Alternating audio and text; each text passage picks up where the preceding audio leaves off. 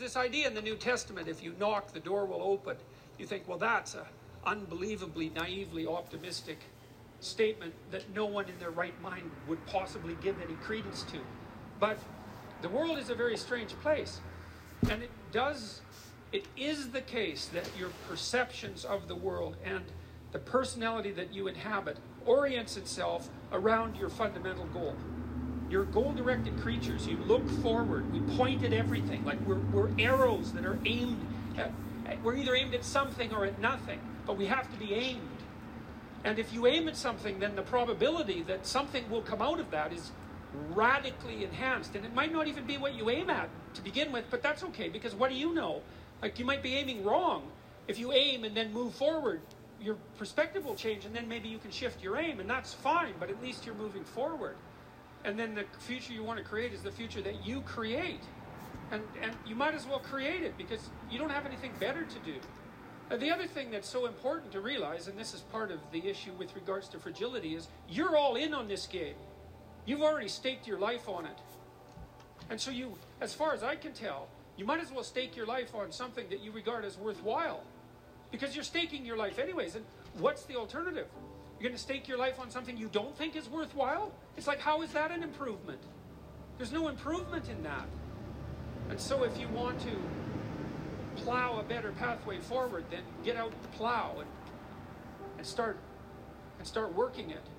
And that works way better than it works way better than you would think. I've often wondered, and I think it's a reasonable thing to wonder, it's like we're not doing too bad in this world, you know, uh, things are a lot better than they were 50 years ago, and there's a lot of reason to be optimistic, and there's reason to be pessimistic. But you know, it's not like we're all in making things better.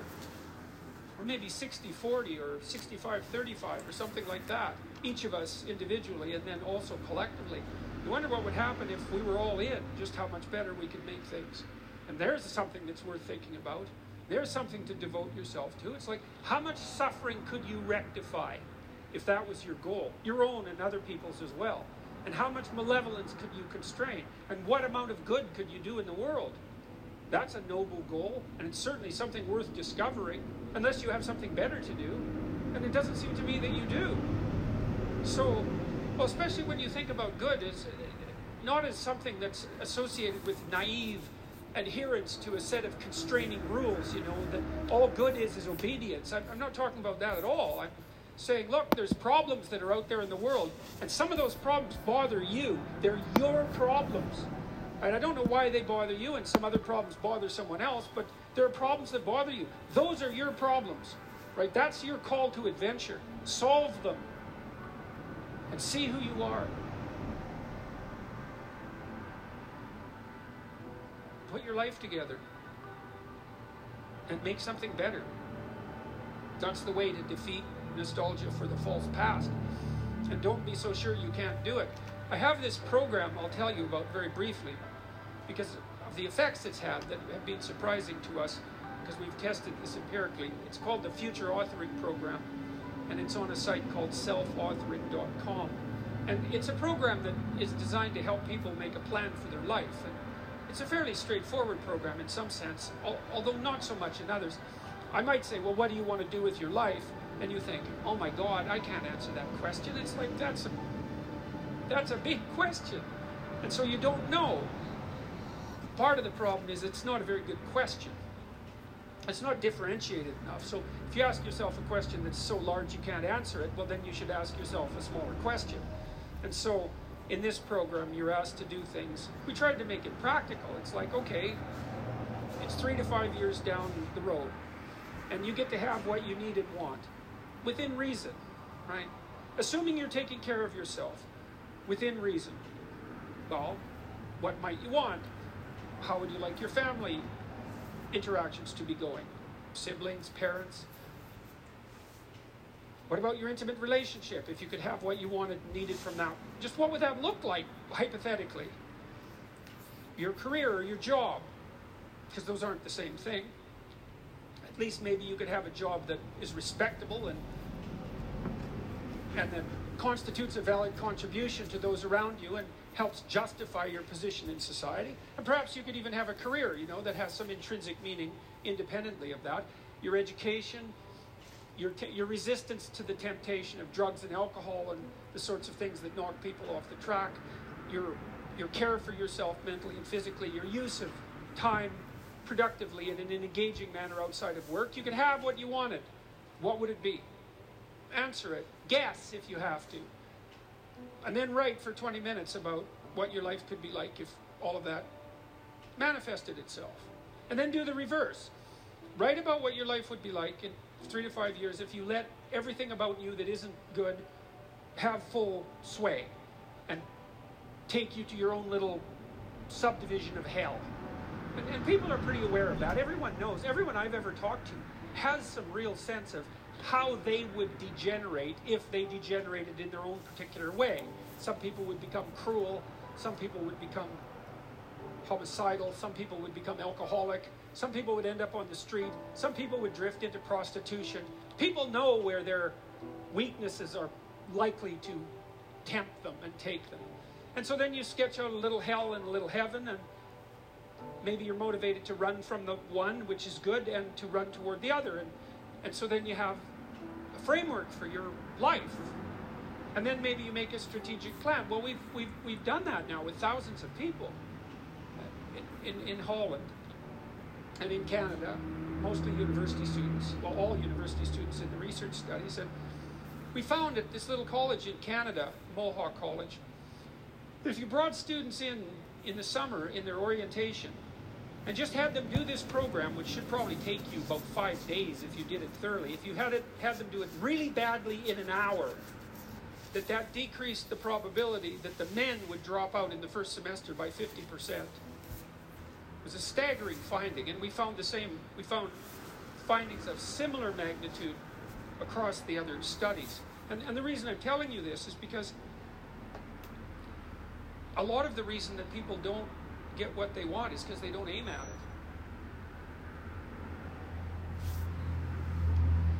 This idea that you should have higher self esteem or that you should be happy, it's like, Jesus, it's so weak. It's so pathetic. It's like, first of all, forget it because you're not who you should be and you don't deserve your self esteem. And second, what good is happiness going to do you when you're unhappy? And you will be. So there's nothing in that to to get you out of bed in the morning. You need an adventure, and the greater the better. And so it's like it's back to the high seas, gentlemen. You know, out on the rolling waves where where there are new continents to conquer and new things to overcome. And if you think that all the frontiers are gone, then you're not looking because there's frontiers everywhere, and that's where you should be, right? Working diligently to expand the domain of habitable order into the chaos of potential. And that'll that'll force you to discover who you are and to bring that into the world.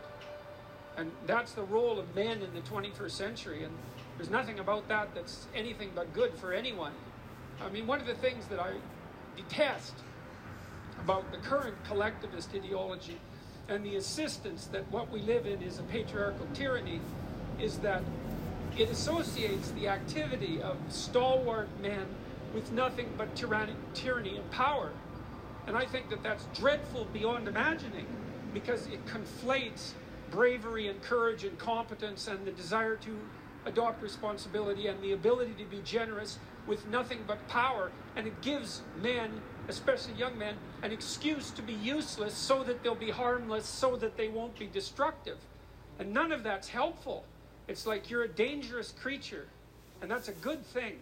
And you should you should harness that and discipline it towards some impossible goal, one you can barely lift, and see if you can manage to struggle uphill with it. And then things will straighten themselves out. And and and then we won't have to ask, well, what's the role of men in the 21st century? There are terrible problems that need to be solved. Solve them. It's within our power to solve them. It's within your power to solve the problems that present themselves to you as your problems. Solve them. That's the right solution. There's nothing in that that isn't good. So, and there's nothing in it that isn't like that call to adventure that can get you up in the morning when it's a difficult morning, you know, when things have collapsed around you for one reason or another. You need a purpose for moving forward. And it has to be the sort of purpose that justifies the suffering. So that's that.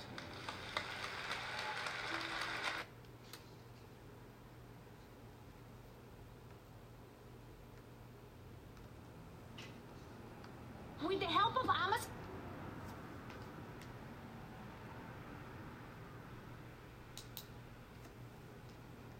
That's part of what tradition is supposed to teach you by presenting you with examples of great people of the past.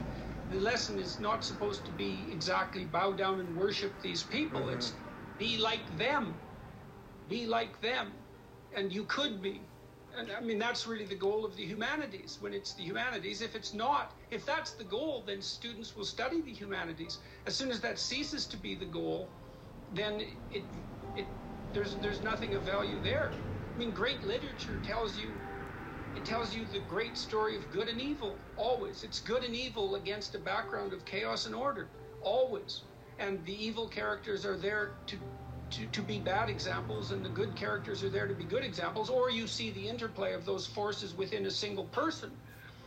And, and, and, and it's a reminder of, of who you could be. And you, you can find out who you should be. It's actually, this, and this is something quite mysterious, I believe, and, and part of the proof, let's say, that we exist in a world of value.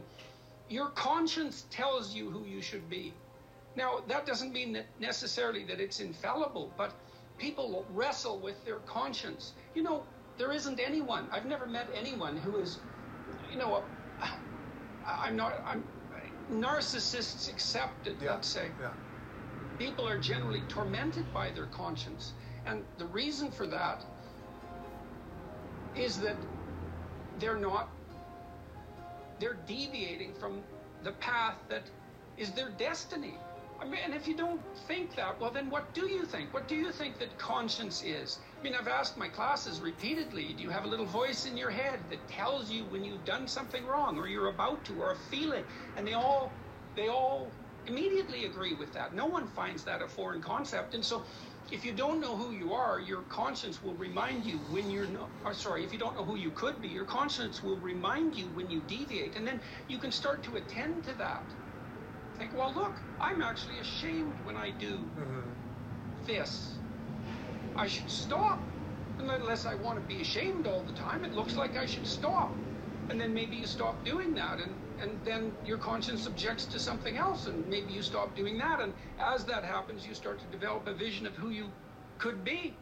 And the chapter indicates it, it, it, it, it, uh, it looks at symbolic representations it's an examination of a certain symbolic representation of the ideal.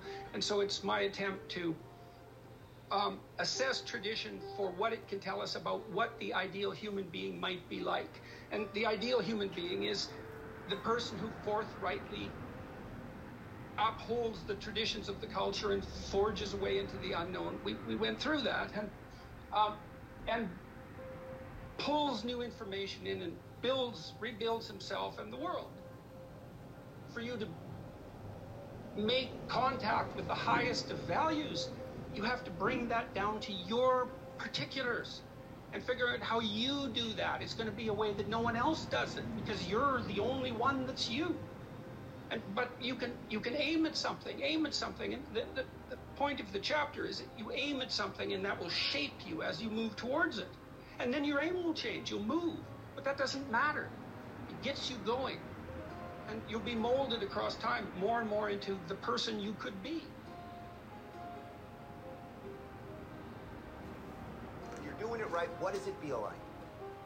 Well, to begin with, and this happened when I was in graduate school, I had a lot of bad habits. I smoked like a pack of cigarettes a day, and I drank a lot. I, I came from this little town in northern Alberta, and like many little towns, especially in northern Canada, the alcohol overuse is de rigueur, you know, it's, it's, and so um, I noticed when I was in my early 20s that the only time I really regretted what I had done was when I was drinking.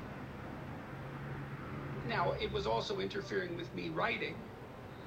because I couldn't concentrate well enough if I was hungover, but I also couldn't really concentrate. I couldn't I couldn't tolerate the emotional strain of what I was writing about when I was hungover. It was too I couldn't handle being on the edge because I destabilized my nervous system. In any case, I stopped drinking, and the reason for that was well, I decided I didn't want to be ashamed of what I was doing anymore. It seemed I thought, well, maybe I could not do things that were shameful and then see what my life was like. So that that was sort of on the negative end, the constraint end. Um, I think people get on the more positive end. People get deeply involved in what they're doing if they're in the right place in the right time. So that you, I would say, you can tell. This is the idea of heaven on earth to some degree. When time stops, when you're not aware of the duration of time, when you're so engaged with what you're doing that you're not aware of the duration of time, then then you've got the forces of chaos balance and order balanced properly. It's, you're not stultified and bored. That's an excess of order. Everything's too predictable. You're not overwhelmed. You're you're dealing with. It's like it's like it's you're playing tennis at the peak of your game. That's partly what people experience when they're great athletes when they play. The zone, yeah. You know, and they're always stretching themselves to their limit. You can tell that if you watch a gymnast, for example, who, who has a brilliant performance. They've stretched themselves beyond their domain of competence during the performance. And that's what makes everybody leap to their feet. That's, that's the incarnation given embodiment right there in front of you for some moments. And everyone cheers that on. That it becomes fleeting, in that suddenly you could have a great month, and then suddenly something happens, chaos returns. Like it's it's that we almost forget that moment. You can't like you can't hold it. Well, it requires a lot of, it requires even to some degree some good fortune to maintain. I certainly haven't been able to do that while I was ill. You know, and time, one of the consequences of, of my illness, whatever it was or is, was time dilation. Like days lasted weeks, it seemed like minutes lasted hours. And I mean that literally. Um, and that was terrible. The weight of time, it's the weight of brute mortality. It's the weight of self consciousness. And you escape that immersed properly. So, and that, that second chapter is a pretty practical chapter. It's like, well, if you're not who you want to be, then think about how you could be better. Take a chance, aim at that, work at it, and see what happens.